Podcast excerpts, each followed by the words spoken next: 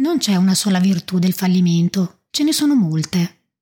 Alcuni fallimenti ci spingono a insistere, altri ci convincono a lasciar perdere, alcuni ci danno la forza di perseverare irremovibili, altri ci suggeriscono un cambiamento, alcuni rendono più combattivi, altri più saggi, altri ancora semplicemente ci rendono disponibili ad altro. Il fallimento è al centro delle nostre esistenze, delle nostre angosce e dei nostri successi. Ciao, sono Annalisa. Se come me hai il naso tra i libri e i piedi tra le montagne, allora al mercoledì non prendere impegni. Prepara un segnalibro e gli scarponi. Al resto ci penso io. Oggi tiro fuori dal mio zaino un libro potentissimo, Il magico potere del fallimento.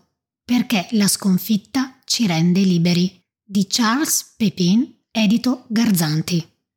Charles Pépin è un filosofo francese e professore a Parigi presso l'Istituto di Studi Politici. Ha scritto diversi libri e in questo libro si percepisce tantissimo la sua voce e il suo io da insegnante e anche da filosofo, perché parlerà anche di filosofia in questo libro, ma soprattutto da insegnante. E da insegnante io l'ho sentito molto vicino, questo suo sguardo verso il fallimento per ristrutturarlo. Come ho già detto, è un libro potentissimo e proprio per questo ho deciso di tirarlo fuori oggi dallo zaino. È vero, ti chiederai, ma cosa ci fa un libro sul fallimento in questo podcast che parla di trekking e per la maggior parte direi di libri di montagna? Ma in verità io credo che c'entri, perché è un libro che tratta una cultura, la cultura dell'errore, del fallimento, che è trasversale perché attraversa tutta la nostra vita, le nostre azioni e i nostri pensieri. E proprio perché questo libro è stato utile a me in prima persona, l'ho portato qui, in questo episodio e nel mio zaino, per aprire con te che mi stai ascoltando una sorta di dibattito dove poter conversare, confrontarci su questo concetto spigoloso ma ricchissimo, il fallimento.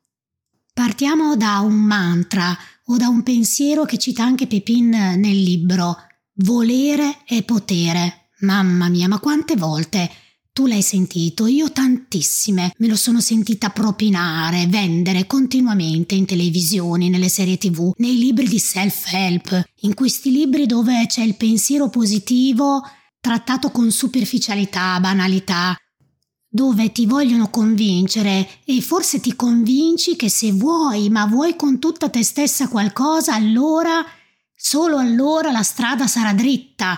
Per il successo, per averlo, per ottenerlo, perché lo devi pensare, lo devi attrarre. E invece qua Pépin finalmente ti dice no, è sbagliato, perché non è che se vuoi qualcosa puoi e tac lo ottieni. No, non funziona così, perché quando vuoi qualcosa, quando desideri qualcosa, c'è una lunga strada davanti a te e in questa strada ci sono gli errori. Ci sono gli sbagli e ci sono i fallimenti, e ben vengano, perché proprio grazie ai fallimenti che intercettiamo e che compiamo, grazie allo sbaglio noi impariamo, capiamo davvero cosa vogliamo, cosa siamo, chi siamo e dove andiamo.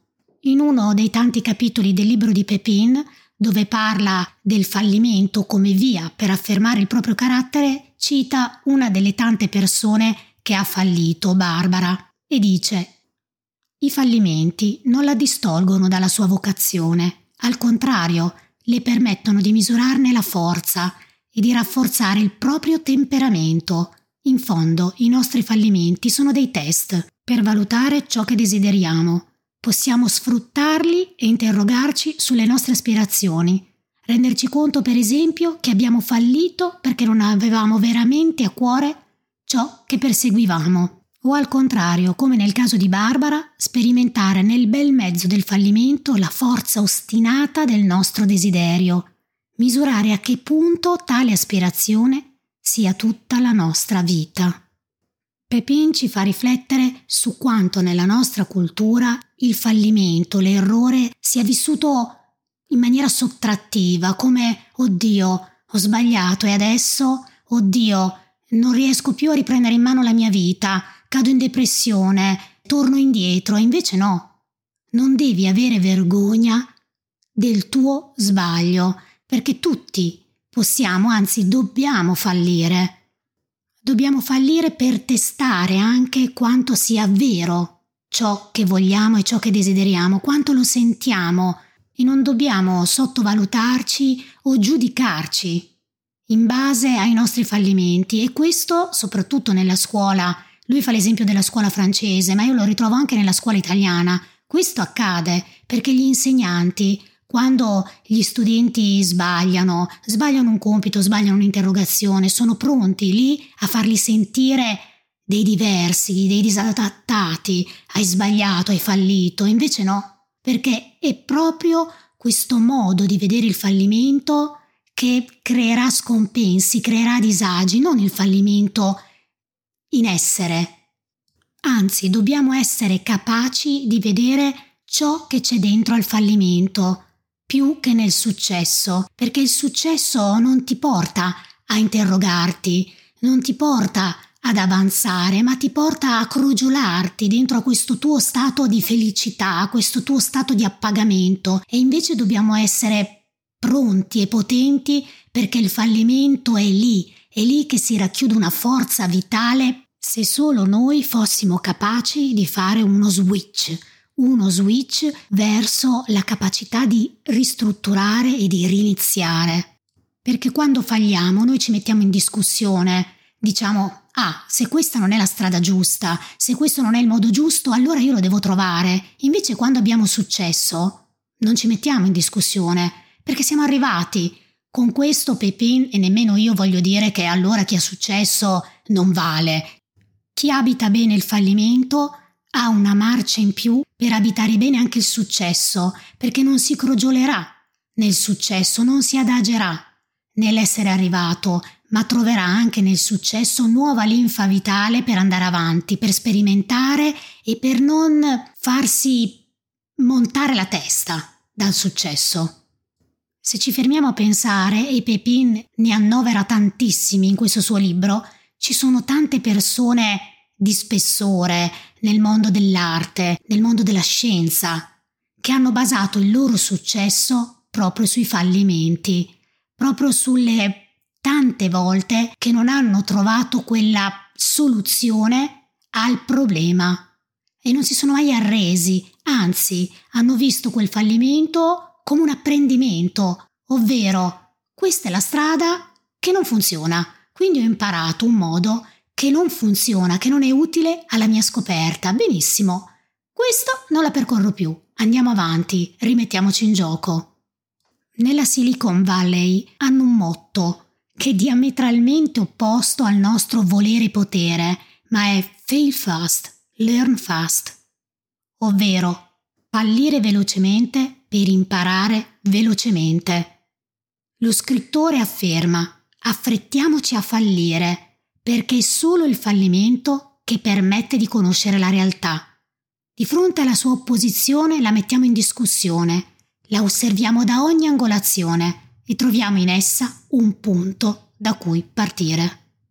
Ad esempio, durante le diverse prove per essere ammessi alla Facoltà di Medicina di Boston, che è richiestissima, quindi c'è un numero esorbitante di persone che provano ad accedervi, uno dei criteri di, selezione è andare a conoscere e a sapere quanti di questi studenti hanno fallito precedentemente, e per fallito intendo hanno cambiato in corsa magari gli studi, si sono iscritti a una facoltà e poi hanno deciso che non era quella la loro strada e sono arrivati lì a quella prova preselettiva per essere ammesso all'Università di Boston, alla Facoltà di Medicina. E questo perché? Perché proprio in base a quel fallimento, in base a quel cambio di direzione, loro saranno più motivati, avranno avuto la possibilità e la capacità di mettere ancora più a fuoco la scelta, e quindi sono lì perché è ancora più forte la loro vocazione. E quindi già da questo capisci quanto Il fallimento ti porta a scavare dentro di te e a imparare a conoscerti meglio, più nel profondo. Non dobbiamo avere paura di fallire, anzi dobbiamo avere sete di fallire, dobbiamo accogliere il fallimento come forza generatrice, come forza evolutiva, come la capacità che ti offre la vita e che ti offri tu per rinnovarti. Puoi avere una vita di successo, come ad esempio è successo a Agassi di Open, che all'inizio, quando lui vinceva tutte le partite, era una star del tennis, in verità lui non si sentiva felice, perché a volte chi ha successo non lo sceglie in prima persona, ma magari sta accontentando la visione di qualcun altro. E va bene, ok, si è impegnato, ha successo, ma quel successo non lo sente, perché è una sorta di tradimento. E allora è meglio fallire che avere successo e non essere fedeli a se stessi. Anzi, molte volte il fallimento è quasi un'avvisaglia, è quasi un campanello d'allarme che ti dice attenzione, forse non è proprio quello che vuoi tu. Il fallimento ci fa diventare audaci, ci fa capire che ti devi buttare, ma buttare in maniera consapevole. Chi è abituato a fallire è abituato a conoscersi e quindi sei ben consapevole della tua zona di comfort, ti sei allenato, la padroneggi e proprio per questo sei pronto, hai il coraggio per sbagliare. La persona audace non è la persona scriteriata che si butta in una nuova avventura, in un nuovo percorso senza prima valutare i pro e i contro e senza capire se ha la sua portata. La vera persona audace è quella che agisce nonostante la paura. E quindi dice addio a tutto quell'insano perfezionismo, ad avere tutto sotto controllo. Ah no, io cambio, ah no, io intraprendo quella strada solo quando sarò tutto pronto, avrò studiato tutto, sarò pronto per fare tutto. No, perché? Perché hai paura di sbagliare, perché hai paura di fallire, perché ti senti quando fallisci quel fallimento. Ed è questo che secondo Pépin dobbiamo evitare, dobbiamo rivedere. Noi non siamo il fallimento, noi siamo molto di più del nostro fallimento, anche perché il fallimento deriva da diverse cose, avvenimenti, persone esterne. E va bene, abbiamo fallito, ok, ho trovato una strada che non devo percorrere, che non è giusta per me. Benissimo, forte, e dico forte, di questo fallimento andiamo avanti. Insomma, che tu sia uno che pratica trekking o una che viaggia, un insegnante o un'impiegata, insomma, qualsiasi ruolo tu possa ricoprire in qualsiasi momento della vita, tu sia in questo momento, io ti consiglio assolutamente di leggere questo libro. È anche abbastanza breve, ma è pregno di insegnamenti, di spunti di riflessione, di esempi, perché è un libro che si cala nella vita delle tante persone che hanno fallito. Ti senti meno solo e meno sola e ti senti più leggero e leggera dopo che l'hai terminato e soprattutto ti senti illuminato o illuminata, perché dentro di te si è accesa una luce che ti ha ribaltato completamente la visione di una cosa che ti procura dolore, come il fallimento, perché noi in Italia, ma diciamo in Occidente, ce l'abbiamo proprio con il fallimento, non lo possiamo sopportare. E invece questo libro te lo fa amare, ti fa fare pace con il fallimento e tutto sommato ti fa fare pace anche con te stesso o te stessa. Voglio lasciarti con un'ultima citazione per aprire in te una riflessione. Ora i nostri fallimenti possono avere la virtù di renderci aperti, di favorire un cambiamento di percorso, una biforcazione esistenziale che si dimostrerà vantaggiosa. Talvolta il loro significato risiede nel nuovo orientamento che suggeriscono la nostra vita. Ed ecco un'altra virtù del fallimento. Non rende necessariamente più saggi, più umili o più forti, ma semplicemente disponibili ad altro. Ed è così che io ti voglio lasciare, con questa visione, con questa idea, con questa immagine, disponibili ad altro, perché il fallimento è questo che fa, apre agli altri e ai tanti altri mondi e persone che vogliamo essere e vogliamo diventare.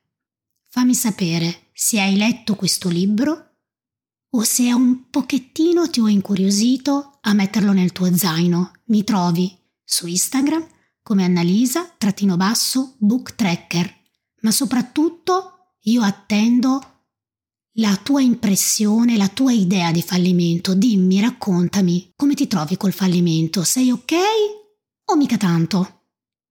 Ti aspetto. Nel frattempo, buone letture e buoni passi.